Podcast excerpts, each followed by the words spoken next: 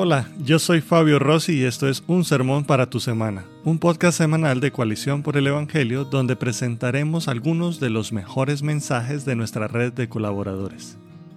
Una de las virtudes que más admiran los seres humanos es la autenticidad y la confiabilidad, pero al mismo tiempo, una de las cosas que más aborrecemos en las personas es la hipocresía y el engaño. En este sermón, el pastor Otto Sánchez nos enseña a la luz de Filipenses capítulo 3 versículos 17 al 21 el alto contraste que hay entre los cristianos auténticos y los falaces, y nos comparte cinco características sobre los farsantes que se han infiltrado en la iglesia de Cristo. Escuchemos.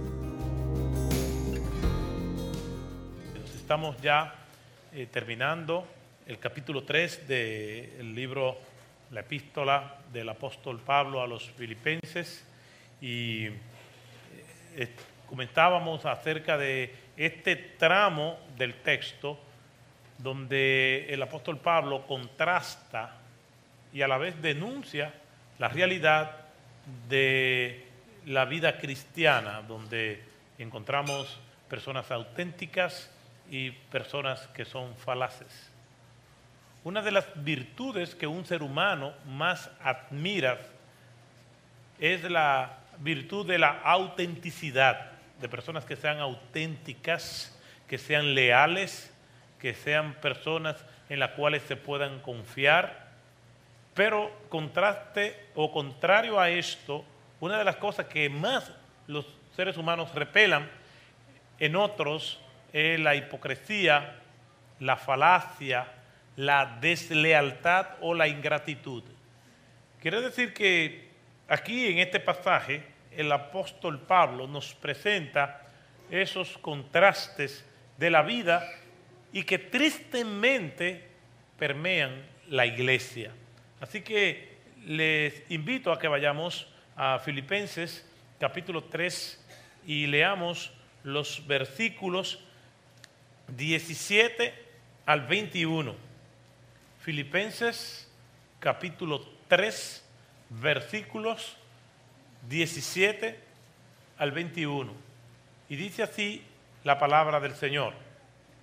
Hermanos, sed imitadores míos y observad a los que andan según el ejemplo que tenéis en nosotros, porque muchos andan como os he dicho muchas veces y ahora os lo digo llorando que son enemigos de la cruz de Cristo, cuyo fin es perdición, cuyo Dios es su apetito y cuya gloria está en su vergüenza, los cuales piensan solo en las cosas terrenales, porque nuestra ciudadanía está en los cielos, de donde también ansiosamente esperamos a un Salvador, el Señor Jesucristo y el cual transformará el cuerpo de nuestro estado de humillación en conformidad al cuerpo de su gloria, por el ejercicio del poder que tiene aún para sujetar todas las cosas a sí mismo.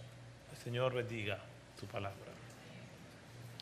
El apóstol Pablo comienza en este texto, como ya hemos visto, hablando de los auténticos, de las personas que son realmente lo que ellos son y en este caso específico de los cristianos auténticos que había en la iglesia de Filipo, y él mismo se pone como ejemplo, aunque no está en aquel lugar. Y comienza con una explicación de cómo ellos deben comportarse, diciéndole a ellos mismos, sed pues imitadores míos. Y la última vez que hablábamos de este texto, donde Pablo dice, pues imitadores de mí, pareciera ser como que Pablo está siendo un poco arrogante, orgulloso, pedante al decir, imítenme a mí.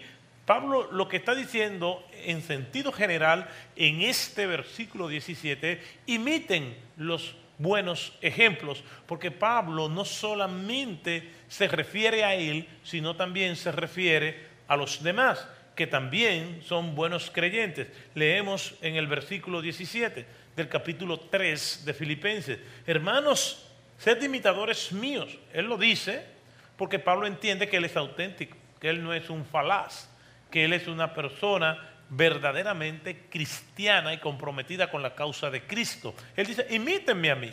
Pero Pablo no se limita solamente a él. Y Pablo dice, y observad a los que andan según el ejemplo que tenéis en nosotros. En otras palabras, imítenme a mí o imiten a cualquier persona que sea un auténtico cristiano, a una persona que sea verdaderamente una persona digna de imitar. Y él usa el término observar. Y observar significa mirar detenidamente o seguir minuciosamente a los que andan bien. Debemos imitar los buenos ejemplos, tenemos que dedicarnos a estar cerca de estas personas. El autor del libro de los Proverbios dice, el que anda con sabios, sabio será. También dice la escritura que las malas conversaciones corrompen las buenas costumbres. Entonces, quiere decir que nosotros, los creyentes auténticos, debemos dedicarnos a observar quiénes son creyentes auténticos y compartir con esas personas y hablar con esas personas y dedicarnos a estar cerca de ellos para que nos puedan influenciar de una manera positiva. Obviamente hay personas que no les gusta juntarse con personas que andan bien, porque ellos andan mal. La palabra de Dios dice que los que andan en tinieblas no quieren venir a la luz para que sus obras no sean reprendidas. El que está mal no quiere cambiar. El que está mal quiere andar mal porque se complace en eso o porque le avergüenza que se sepa su vida disoluta. En este pasaje, Pablo establece que hay creyentes auténticos y que se pueden imitar. Ahora, hay un contraste y hay una juxtaposición de conceptos aquí, porque después Pablo presenta ese contraste de manera tajante. En, artes gráficas eh, se llama alto contraste, a los contrastes violentos entre dos colores. Por ejemplo, blanco y negro es un alto contraste. Y aquí hay un alto contraste entre los cristianos auténticos, entre los cuales Pablo se cuenta a él mismo, y los que no son auténticos. Y esta es una nota mucho más dramática porque Pablo usa este alto contraste. Porque muchos, dicen el versículo 18, andan como os he dicho antes, muchas veces. Y Pablo se está refiriendo a que en otras cartas, y se está refiriendo a que en la misma carta de los filipenses él ha hablado del tema, de los que no son auténticos, que han permeado y están en todos los lugares. Hay espionaje industrial, personas que están en una empresa con la misión de copiar cosas importantes de esa empresa y pasársela a otra. Eso es punible, eso es sancionado por la ley, eso se llama espionaje industrial. Y en las organizaciones de distintas clases hay personas que responden a intereses de competencias. Y hay espía donde un Estado espía a otro Estado. Y aquí Pablo está denunciando eso de personas que están dentro de los cristianos que en el caso de los filipenses habían perpetrado y habían entrado a la iglesia de Filipos, pero que no eran verdaderos creyentes. En el capítulo 13, es decir, en este mismo capítulo, en el versículo 2, Pablo usa una palabra fuerte y es cuídense de los perros. Y los perros eran el nombre que le decían los judíos extremistas a los que no eran judíos. Y muchos de estos judíos extremistas supuestamente se habían convertido al Evangelio, pero todavía, todavía seguían llamándoles perros a los que no eran judíos. Y Pablo lo que está diciendo, cuídense de los perros. En otras palabras, cuídense de estos falaces extremistas que le llaman perros a los que no son judíos, pero los verdaderos perros son ellos porque se comportan de una manera inmisericordia e inhumana y totalmente contraria a la cruz de Cristo. Ellos son los verdaderos perros. Pablo lo denuncia en el versículo 2 y vuelve y retoma otra vez el mismo tema diciéndole a los hermanos de Filipo por medio de esta carta, porque muchos andan, como ya lo he dicho muchas veces, Y ahora lo digo llorando que son enemigos de la cruz de Cristo. En este caso, a Pablo le daba una tremenda tristeza en las profundidades de su alma. Su corazón estaba llorando al ver el daño que estos individuos que se decían ser cristianos estaban haciendo a algunos creyentes. Normalmente creyentes débiles, creyentes que por alguna razón eran presa fácil de las artimañas de estos individuos. Pablo está llorando porque eh, había víctimas ya en la iglesia de Filipo. Pablo está llorando porque el daño que una persona falaz, un hipócrita, un espía del enemigo puede hacer a una persona débil es irreparable. Para todos nosotros es conocido cómo personas han penetrado en la iglesia y a través de los medios de comunicación nos hemos dado cuenta del daño irreparable que le han hecho a personas, que aún están en su adultez y no han podido superar el trauma de ponerse eh, y poner toda su confianza en otra persona y esa persona la ha abusado, la ha abusado económicamente o sexualmente o de la forma que sea. Y esto trae unas heridas muy profundas en la vida de las personas abusadas. Y Pablo dice, lo digo llorando porque el daño que hacen es extraordinario, el daño que hacen es indescriptible. Pero Pablo también llora por esas personas que hacen el daño. No solamente son dignos de pena el afectado, el dañado, sino también el que daña. Porque una persona que vive maltratando, y que vive dañando a los demás es digna de pena, porque es una persona amargada, es una persona miserable, que su peor castigo es vivir con ellos mismos. Hay personas así. Todo el que vive hiriendo a los demás es digno de pena, porque esa misma persona se autohiere permanentemente. Es una persona que se repudia a sí mismo, que vive en un ocaso gris, en un panorama lúgubre, en un laberinto donde ella no se ve a sí mismo con una salida. Esas personas son dignas de pena. Yo conozco personas así, amargadas. Y no hay cosa más terrible que la amargura. No importa lo que suceda a su lado, no importa las bendiciones, las, las, celebraciones que haya, vivirá amargura, porque la amargura brota de su corazón.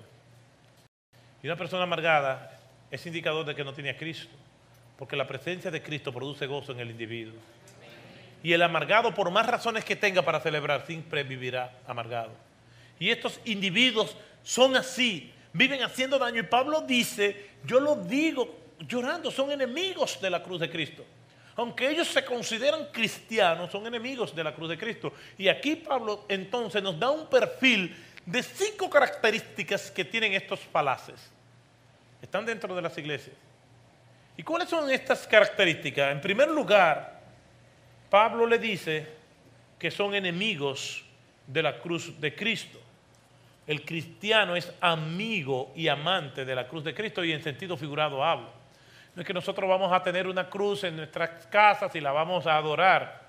No, es que la cruz significa el amor de Cristo hacia nosotros. Y normalmente la cruz del cristiano debe estar vacía, porque Cristo no está crucificado, Cristo no está ahí, Cristo está a la diestra del Padre. Pero la cruz representa lo que Cristo hizo por nosotros, como dice él mismo a los que querían ser sus discípulos en su paso por este mundo. Si alguno quiere venir en pos de mí, niéguese a sí mismo, tome su cruz cada día y sígame. Una cruz como instrumento de muerte para morir a nuestras pasiones y vivir para Él cada día. Lo que quiere decir que el cristiano muere todos los días, varias veces al día. Muere todos los días varias veces al día porque va a tomar su cruz y ahí va a crucificar todo aquello que no le agrada al Señor. Y eso hay que hacerlo varias veces al día. Clavo el orgullo, clavo la mentira, clavo la lujuria, clavo la impiedad o la ira por la mañana, pero varias veces al día durante el día hay que volverle a dar sus martillazos para que se queden ahí, porque va a tratar de zafarse Pero estas personas son enemigos de la cruz de Cristo. No, no tienen la cruz de Cristo, porque el cristiano lleva la cruz. Porque Cristo dice, si alguno quiere venir en pos de mí, niéguese a sí mismo, tome su cruz cada día y sígame. Toma su cruz cada día, pero estas personas odian la cruz, no la tienen, no son cristianos. Pero están en la iglesia de Filipos, están allí, dentro. Y Pablo los está desenmascarando, los está denunciando. Son enemigos de la cruz de Cristo. La cruz es un instrumento de muerte y como ya he dicho en otras ocasiones, la cruz no representa los problemas de la vida. Este hijo adolescente, este es mi cruz, este muchacho, o esta enfermedad, esta es mi cruz. O la mujer mía, esta es mi cruz el marido, este hombre, esta es mi cruz. La cruz no son los problemas de la vida.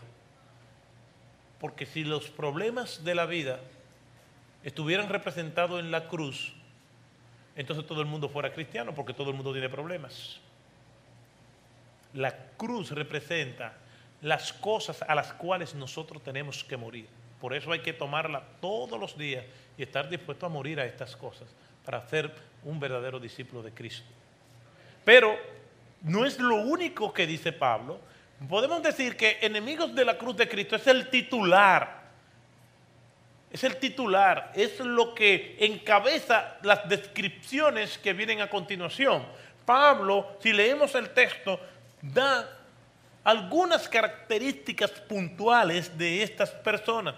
Aparte de que son enemigos de la cruz de Cristo, Pablo dice, cuyo fin es perdición. Están en la iglesia, pero Pablo dice, tu fin es perdición. Al final se perderán. ¿Y por qué se perderán? Porque no son cristianos, entonces son falsos cristianos. Son personas que están dentro de la iglesia y están haciendo daño.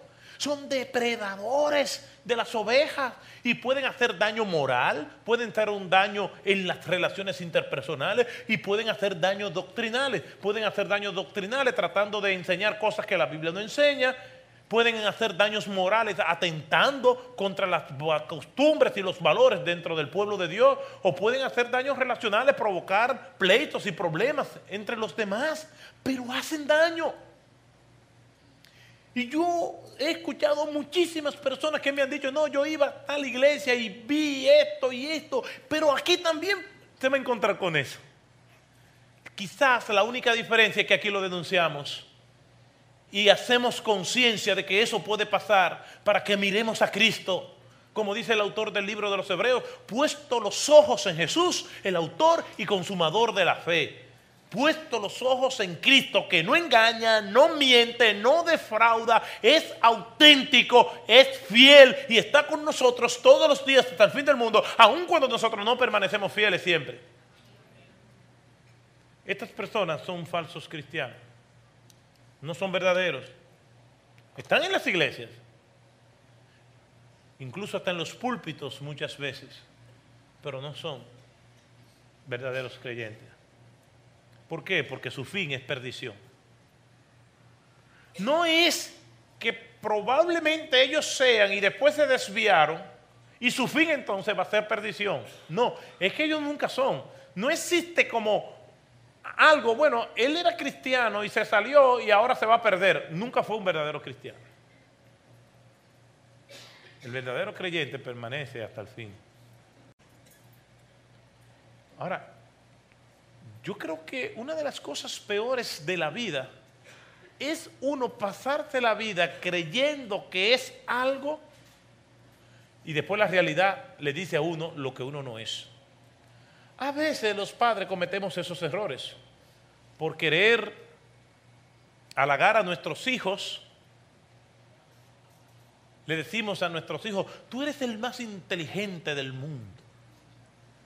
O tú eres el más hermoso. Pero cuando el niño llega a la escuela, los amiguitos le van a decir, no, tú no eres el más hermoso, tú eres el más feo. Y los amiguitos se le van a decir, tú sí eres bruto. Entonces el niño entra en un shock entre lo que dijo el papá, que es el más inteligente, y lo que le están diciendo la realidad. Y a veces uno se pasa la vida creyendo algo que uno no es, y eso es terrible. Y la realidad se encarga de una manera cruda de decirle a uno lo que uno es. Y cómo duele.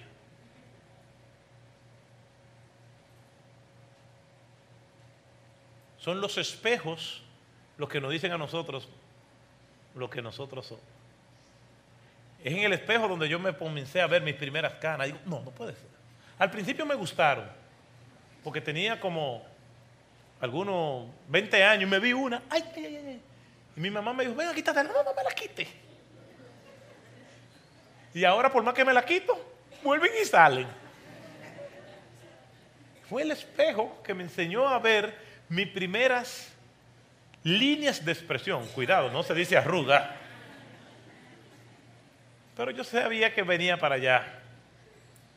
La cruda realidad es cuando uno va a algún lugar y antes te decían, pasa, ahora te dicen, Señor, venga.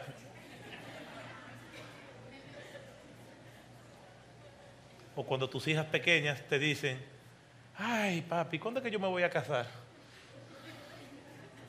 Esas son las realidades que uno en la vida descubre sin andar buscándola. Y te despiertan al mundo real. Y oyes una voz que te dice, bienvenido al mundo real, como en Matrix, welcome to the real world.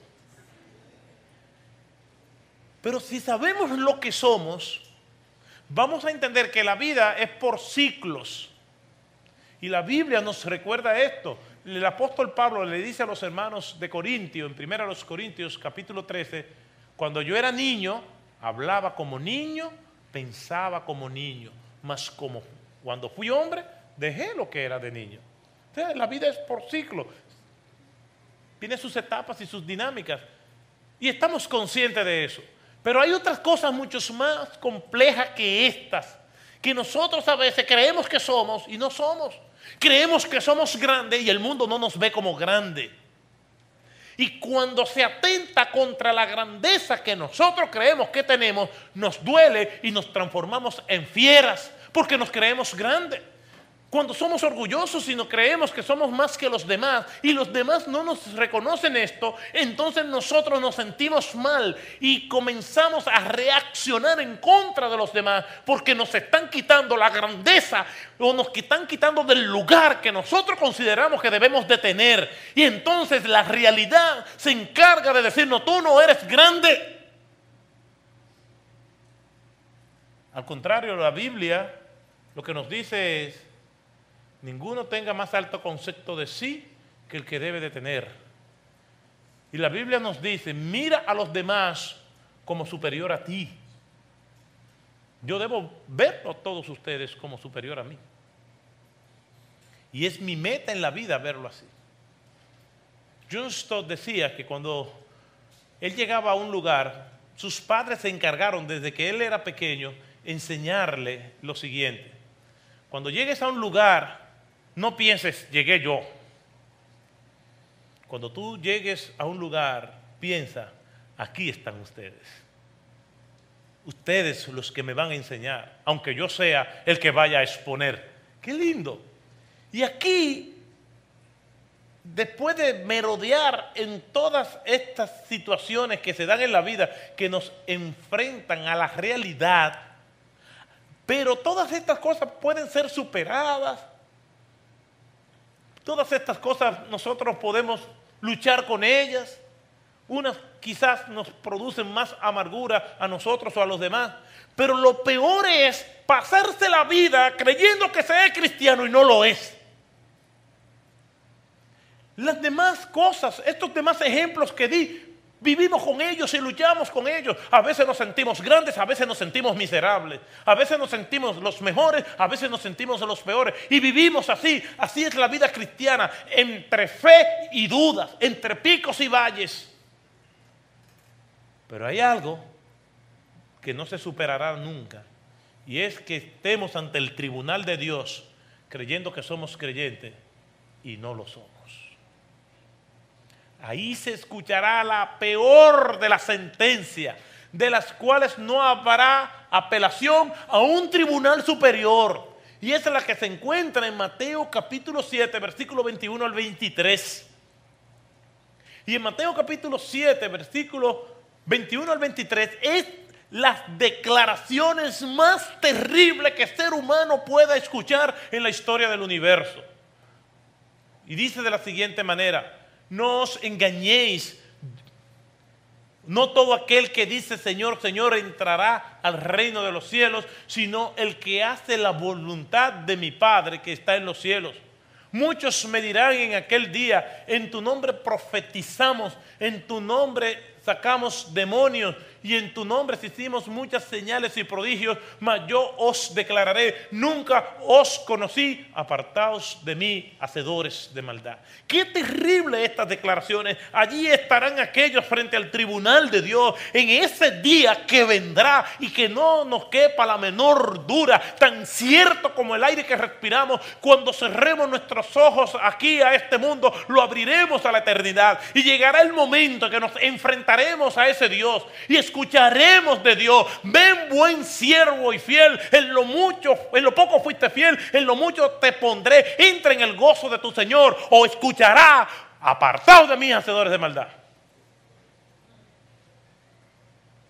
Llegará ese día por más que el hombre huya, por más que blasfeme contra Dios, por más que se crea Dios aquí debajo del sol, por más que tuercen leyes y hagan leyes para que le sirvan y persigan a lo que se le opone debajo del sol, en algún momento los hombres todos compareceremos al tribunal de Dios. Y la declaración más dura, más difícil de escuchar será esa. Nunca os conocí. No está hablando de gente que eran y ahora no son. Nunca os conocí, nunca fueron. ¿Y qué le dice el Señor? Hacedores de maldad. ¿Cómo yo sé que yo no soy uno de esos que están engañados? ¿Cómo usted sabe que usted es un verdadero creyente? Porque creí. Simón el mago creyó. Porque se bautizó. Simón el mago se bautizó. Porque ejerce algún ministerio. Simón el mago siempre estaba con Felipe. Y Pedro le dijo, en hiel de amargura veo que estás. Arrepiéntete de tu pecado a ver si quizás se te perdona. Y Simón el mago estaba tan perdido que no se arrepintió. ¿Cómo sé yo que yo no soy uno de ellos? De esos que se creen y no son. ¿Cómo sé yo que yo no soy una persona que está sinceramente engañada? ¿Cómo yo lo sé? Porque creí, porque me bauticé, porque tengo un ministerio, porque predico la palabra de Dios desde el púlpito. ¿Cómo yo sé? Cuando nosotros vamos a lo que Pablo le dice a los filipenses, dice, cuyo fin es su perdición. No son creyentes. ¿Pero por qué? Porque aunque ellos decían que, era, que eran creyentes, las cosas que hacían lo contradecían. La mejor manera de yo saber que yo soy un creyente es ver mis obras. El Señor Jesucristo dice, por su fruto los conoceréis. Y a estas personas en Mateo capítulo 7, del 21 al 23, le dice, hacedores de maldad. En nuestra conducta, en nuestra manera de hablar, nuestra manera de pensar, nuestra manera de actuar, lo que va a determinar si nosotros somos verdaderos creyentes o no. Si verdaderamente hay una congruencia entre lo que nosotros decimos que creímos en Cristo y nuestro comportamiento. La mejor manera de yo darme cuenta si soy un creyente es si yo estoy creciendo en la gracia y en el conocimiento del Señor que transforma mi carácter y me hace ver a los demás que soy luz, luz de Cristo que refleja la gloria de Cristo por mis acciones. Una persona que siempre vive actuando igual, una persona que se pasa toda la vida en el mismo pecado, es un depredador, es una persona que no conoce a Cristo. Por mucho que lo queramos, porque no puede ser. Por eso es que dice Pablo, su fin es su perdición.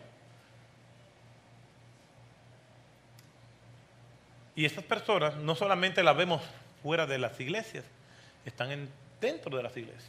Por eso yo me pregunto, ¿cómo yo sé que soy un verdadero cristiano? ¿Cómo yo sé que yo no estoy siendo sinceramente engañado por mí mismo? Existe la posibilidad de uno vivir engañado toda la vida. Recuerdo a ese paciente de SIDA que yo fui a ver a un hospital en Nueva York. Estaba de visita en la ciudad y me invitaron para ir a ver a esa persona y orar porque era un caso muy particular. Él decía, yo estoy aquí y hay una confabulación entre los médicos, mi mamá, mi esposa y mis hijos, entre todos ellos para hacerme creer que yo tengo SIDA y yo no tengo SIDA. Y yo le pregunté, ¿qué dicen los análisis? Sí, dieron positivos. ¿Y su esposa? ¿Qué tiempo usted tiene de casado con ella? 20 años. Es una buena mujer es la mejor mujer del mundo. ¿Y qué usted me dice de su mamá? No, yo adoro a mi mamá. ¿Y sus hijos? Excelentes hijos. Y todos ellos, a pesar de que usted sabe que lo aman, le están mintiendo. Sí, me están mintiendo todos. Yo no tengo sida. Usted verá que después que ellos se den cuenta y yo no tengo sida, ellos van a cambiar de opinión. Y los resultados médicos y el tratamiento en el que usted está están confundidas esas personas, yo no tengo sida. La semana que viene usted lo verá que yo voy a salir por esa puerta. Y salió en un ataúd. Pero estaba convencido. O como aquella persona que me dijo que fue en una peregrinación a la India a ver su sueño conocer al gurú hindú Sata Sai Baba. Y cuando Sata, Baba iba pasando, él me contó a mí, llorando la emoción que él recibió. Y me decía, esto fue lo más grande, pero con llantos que salían de lo profundo de su ser, con gemidos, llorando torrencialmente de la emoción de ver a lo lejos a Santa Saibaba. Y me dice, y fui de esos de la multitud, pero todo este con llanto, que corrió y nos tiramos al piso y me decía con lágrimas en los ojos y me comí la tierra por donde él pisó. O sea que esta persona no está actuando, no es un hipócrita, él es sincero, sus lágrimas son sinceras. Pero, ¿significa eso que está en la verdad? La verdad no lo determina ni siquiera lo que yo sienta. Ni siquiera porque yo llore por algo, emocionado por esa experiencia. La verdad lo determina lo que Dios ha revelado en su palabra, aunque no lo sienta. Y la palabra de Dios nos dice que si alguno está en Cristo es nueva criatura. Y no importa lo que haga por Cristo, si no es nueva criatura, eso no vale. No vale absolutamente nada. Apartaos de mí, hacedores de maldad. Es nuestro comportamiento es la transformación de nuestro carácter cada vez más pareciéndose al carácter de Cristo, lo que nos confirma a nosotros mismos que somos verdaderas criaturas transformadas por Cristo. Pablo sigue diciendo que estas personas, no solamente su fin es su perdición, son falsos cristianos, sino que su Dios es que su apetito. Y aquí apetito no se refiere a que solamente le gusta la comida, aunque puede ser. Hay personas que su ídolo es la comida. Que viven para comer, no comen para vivir, sino que viven para comer. Pero Dios es todo aquello que nosotros estimamos por sobre todas las cosas. Y nos convierte entonces en idólatras. E ídolo o Dios con minúscula es todas aquellas cosas que ocupan el primer lugar en nuestras vidas. Y no necesariamente tiene que ser en el contexto religioso, una imagen en una pared o una estatua a la cual nosotros le adoramos. Dios es todo aquello que ocupa el primer lugar en nuestra vida y esa idolatría puede ser diversa. Hay personas que adoran su cuerpo. Y la cultura de hoy en día promueve el, culto al cuerpo. Hay gente que adora su cuerpo. Y usted lo ve en las redes sociales, tirándose fotos y el cuerpo. Hay otros que no adoran su cuerpo porque el cuerpo no es muy digno de adoración, pero adoran su, rostro. Entonces se tiran muchas fotos a cara. Cualquier maquillaje nuevo, Nuestro hermano Carlos hablaba la semana pasada de una persona que se había hecho más de 40 cirugías. Yo conocí una que se había hecho más de 17 cirugías plásticas.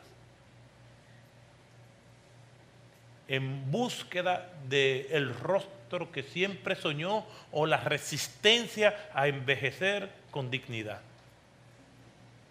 Y no tengo problema con la cirugía, pero también no, no haga que el biturí se ponga voto de tantas tajaduras que se va a hacer. Hay que ser equilibrado. Hay gente que se han hecho tantas cirugías que tú no los conoces de verdad. Y en, el mundo de la farándula tú lo ves así. Entonces, ¿cuál es el Dios tuyo? ¿O qué atenta contra que Dios tenga el primer lugar? ¿Cuál es, ¿Cuál es nuestro Dios? Los dioses de nosotros pueden ser nuestros hijos y adoramos a nuestros hijos y todo gira en alrededor a nuestros hijos. O nuestro Dios puede ser el trabajo.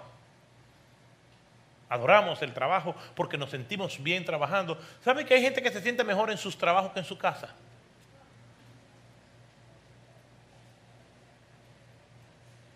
¿Qué adoramos?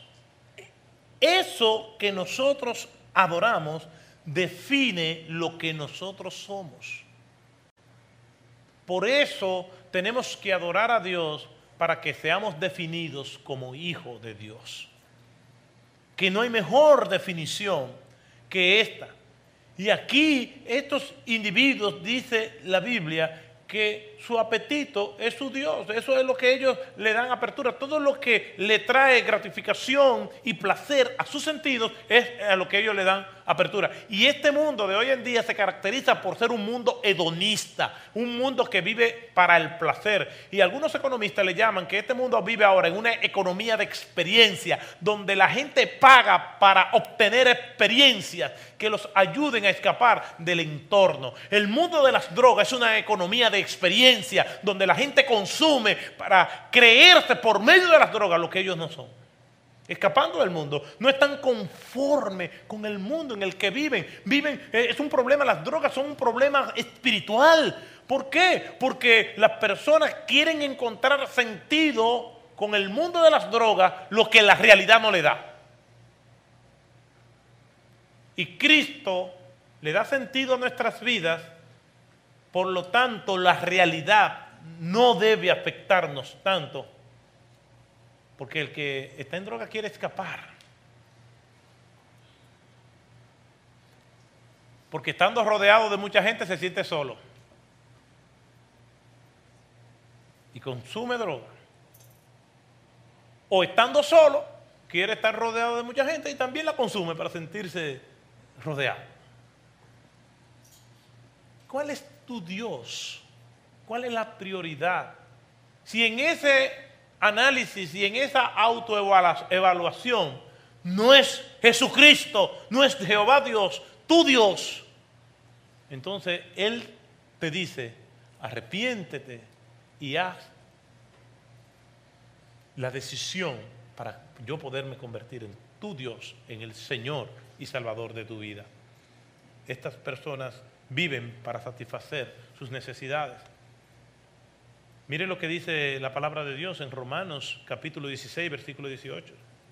Y os ruego, hermanos, que vigiléis a los que causan disensiones y tropiezos contra las enseñanzas que vosotros aprendisteis y os apartasteis de ellos. porque tales son esclavos no de Cristo nuestro Señor, sino de sus propios apetitos. Y hay personas que viven para satisfacer sus apetitos. Y todo aquello que atenta contra sus apetitos, ellos lo rechazan. O se inventan argumentos en sus mentes para ellos poder justificar. ¿Cuál es tu Dios? ¿Qué es lo que le da sentido a tu vida? Si hay alguna persona que es esclava de alguna adicción y ha hecho de esa adicción su Dios, el primer paso para salir de ella es reconocer que hay un problema. El alcohólico dice, no, no, no, yo no soy alcohólico. Yo bebo cuando yo quiera. Pero él quiere beber por la mañana, por la tarde y por la noche. No, no, yo no soy alcohólico. El día que yo no quiera beber, yo no bebo. Y es verdad, no bebe, pero al otro día bebe el doble. ¿Ves? Y en las evaluaciones que se le hace al alcohólico o a cualquier adicto a algo, son cosas que verdaderamente llaman la atención. Por ejemplo, si una persona es adicta a lo que sea, la comida, lo que sea, o al alcohol, o a la pornografía, a lo que sea, se le pregunta, si no hay, por ejemplo, al alcohólico se le pregunta, ¿Usted toma por la mañana? Sí, pero yo no me emborracho. Yo lo que me tomo es un traguito por la mañana. ¿Pero y por qué? Se supone que por la mañana te desayunas. Bebes solo. Sí, porque yo no tengo, yo soy un hombre muy serio y a mí no me gusta beber en sitios donde la gente bebe. Yo bebo yo solo en mi casa. Cuando tú bebes, ¿estás celebrando algo? No, no, yo no soy de esa gente que vive buscando excusas, por cualquier cosita bebe. No, yo bebo aunque no celebre nada. Y así con cualquier adicción, es una persona que está en ese mundo de la adicción sin motivo alguno, pero depende de ello. Su adicción es su Dios, porque es lo que le da sentido a su vida. Es algo con lo que él no puede. Y de la única manera que podemos superarlo es viniendo a Cristo. Y un creyente puede ser adicto a algo, puede ser adicto en un tramo de su vida, pero no puede ser adicto toda su vida, porque entonces no es creyente. ¿De qué sirve Cristo? Si yo vengo a Cristo para que me libre de cualquier cosa, es posible que yo caiga y el creyente cae en pecado y puede eh, eh, en algún tramo de su vida apartarse, pero si es creyente, dice la Biblia que y conoceréis la verdad y la verdad os hará libre. El primer paso es reconocer que tenemos un problema, no racionalizar. No es que decir como muchos dicen, no es que los demás exageran, no que yo lo hago para divertirme, no que eh, yo eso es a veces, no, reconoce que hay un problema. Sé sincero, sé sincera y busca ayuda. Reconoce, yo solo no puedo, a mí me gustaría cambiar. Ahora, es si la persona quisiera cambiar. Porque hay personas que no quieren cambiar. Yo he hablado con personas adictas que me dicen, mire pastor, yo sé que la droga es mala, pero a mí me gusta mi droga. ¿Cómo ayudamos a alguien así? ¿O cómo ayudamos a un mentiroso que tú dices, dime la verdad? Y no te dice la verdad. ¿Cómo una persona recibe ayuda de un médico si el médico eh, le pregunta, ¿qué es lo que usted se siente? Y la persona dice cualquier otra cosa menos lo que se siente. ¿Cómo se ayuda a un mentiroso? Porque el primer paso para recibir ayuda es decir la verdad. Y conoceréis la verdad y la verdad os hará libre. Cristo es la verdad, pero también hay que venir con verdad delante de Cristo para que Cristo nos ayude. ¿Cómo si una persona no dice la verdad se le va a ayudar? ¿O cómo si la persona no reconoce se le va a ayudar? El primer paso es reconocer, el primer paso es decir la verdad y declararnos incompetentes para que entonces Cristo pueda obrar. Podemos caer en carnalidades, podemos caer en pecados, pero el Señor dice en su palabra que si confesamos nuestros pecados, Él es fiel y justo de perdonar nuestros pecados y limpiarnos de toda maldad. No importa lo que hayamos hecho, ni las veces que lo hayamos hecho, ni lo mucho que lo hayamos disfrutado. ni las veces que hayamos pedido perdón y volvamos otra vez a lo mismo. Pero si venimos arrepentidos de corazón, el Señor nos recibe y nos perdona y nos da la oportunidad de comenzar de nuevo. Estas personas no hacen eso. ¿Por qué? Porque ellos adoran sus apetitos. Ellos son y han hecho de, sus apetitos sus dioses. Son idólatras de sus carnalidades. Y las cosas malas que hacen, ellos se sienten orgullosos de esto. Son desvergonzados, nos enseña aquí el texto, cuya gloria está en su vergüenza. Hay personas que hacen lo mal hecho y ellos se sienten orgullosos de eso. En primera los Corintios capítulo 5, versículo 1 y 2 y versículo 6, habla de un caso de inmoralidad que había en la iglesia de los Corintios que ni siquiera se nombraba entre los que no son cristianos. Y era que había un individuo que estaba viviendo con la mujer de su padre.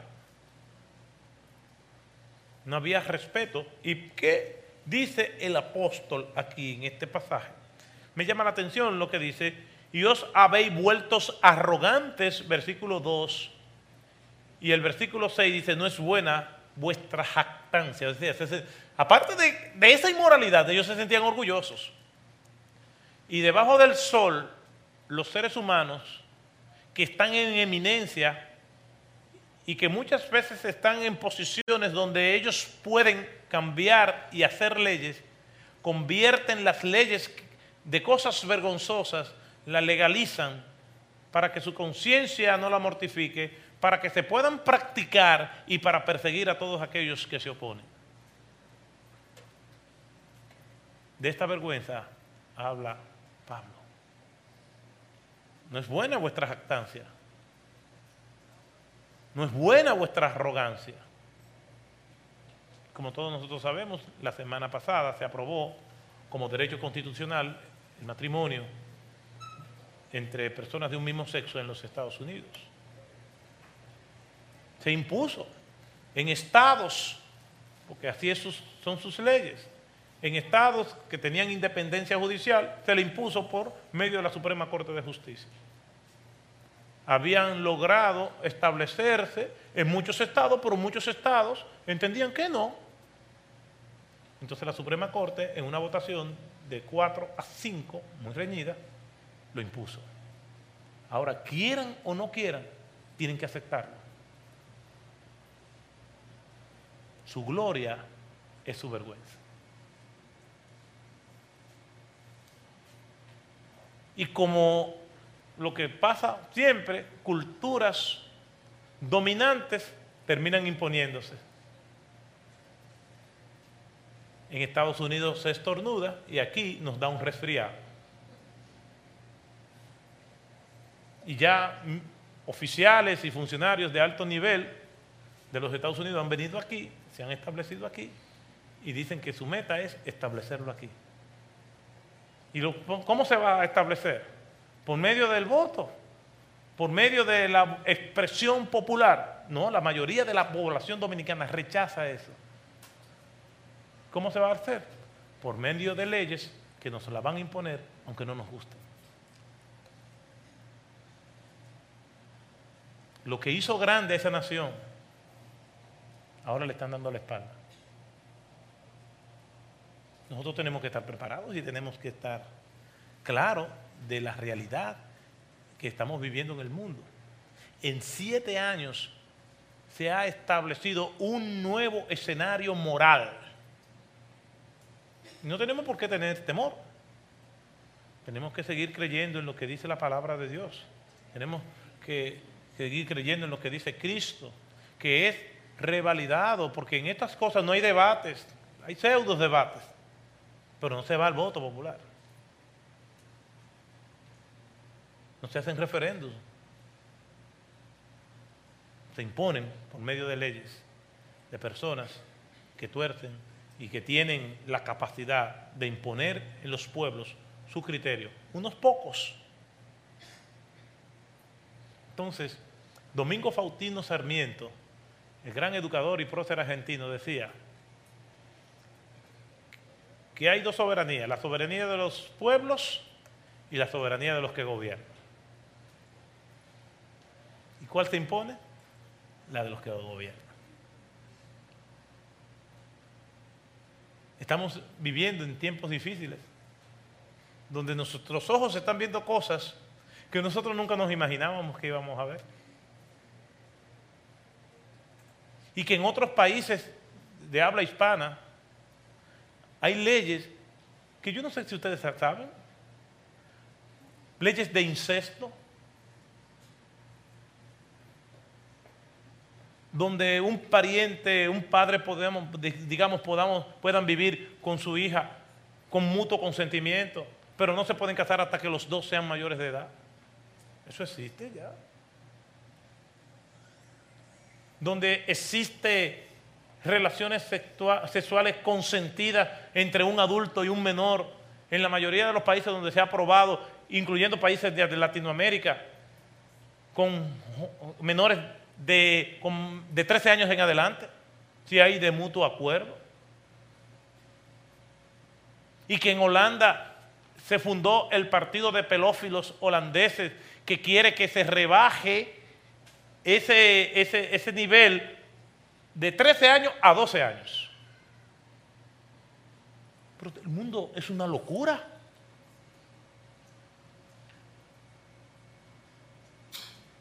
Donde se han introducido, y lo pueden investigar porque eh, no estoy inventándome nada, la despenalización de la sexualidad abiertamente, con todas sus mutaciones, para el 2030 establecida en todos los países del mundo. Que ya han perdido esperanza con nosotros los viejos, pero en los centros de escuela, en los centros de formación escolar, están los textos, aún aquí en este país, con todo eso ya listo.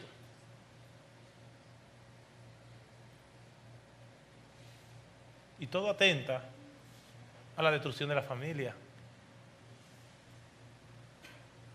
Y si colapsa la familia, colapsó la sociedad porque la salud de la sociedad depende de la salud familiar.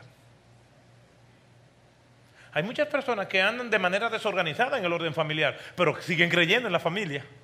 Una cosa es que, que, no tengan la autoridad o no la vivan, pero siguen creyendo en la familia.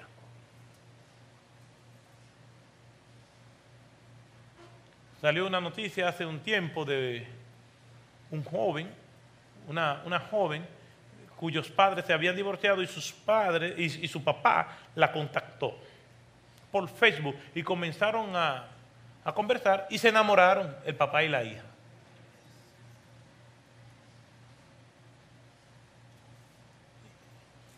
y esperaron a tener la mayoría de edad, eh, para que ella tuviera la mayoría de edad, para irse a otro estado y casarse. Padre e hija.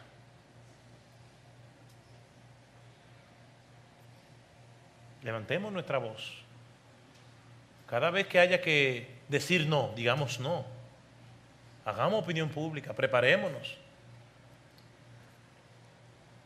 Estudiemos, leamos, porque se avecinan días peligrosos. Porque culturas, históricamente hablando, culturas dominantes se imponen.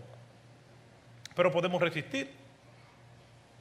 Y podemos resistir hasta que Dios nos dé las fuerzas y los que esperan en Jehová tendrán nueva fuerza.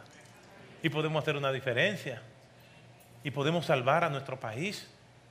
por eso cuando me encuentro con hermanos que están metidos en el mundo de la política, yo los estimulo, sigan ahí, pero sean luz.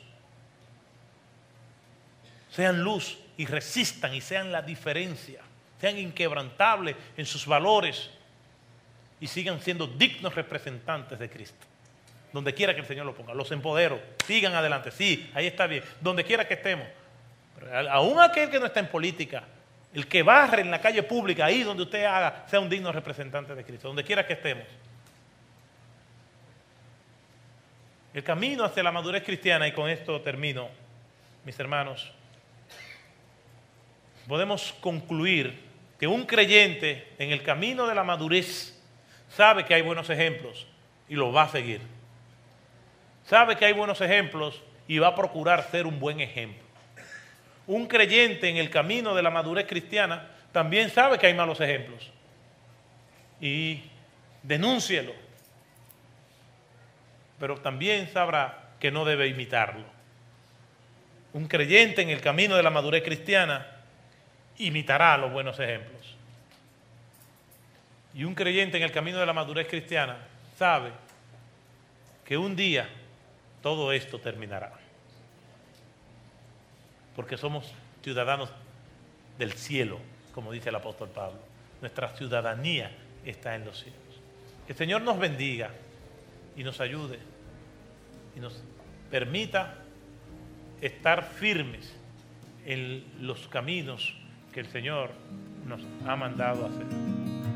Gracias por escuchar un sermón para tu semana. Si deseas más recursos como este, te invitamos a visitar nuestra página web coaliciónporelevangelio.org. Hasta la próxima.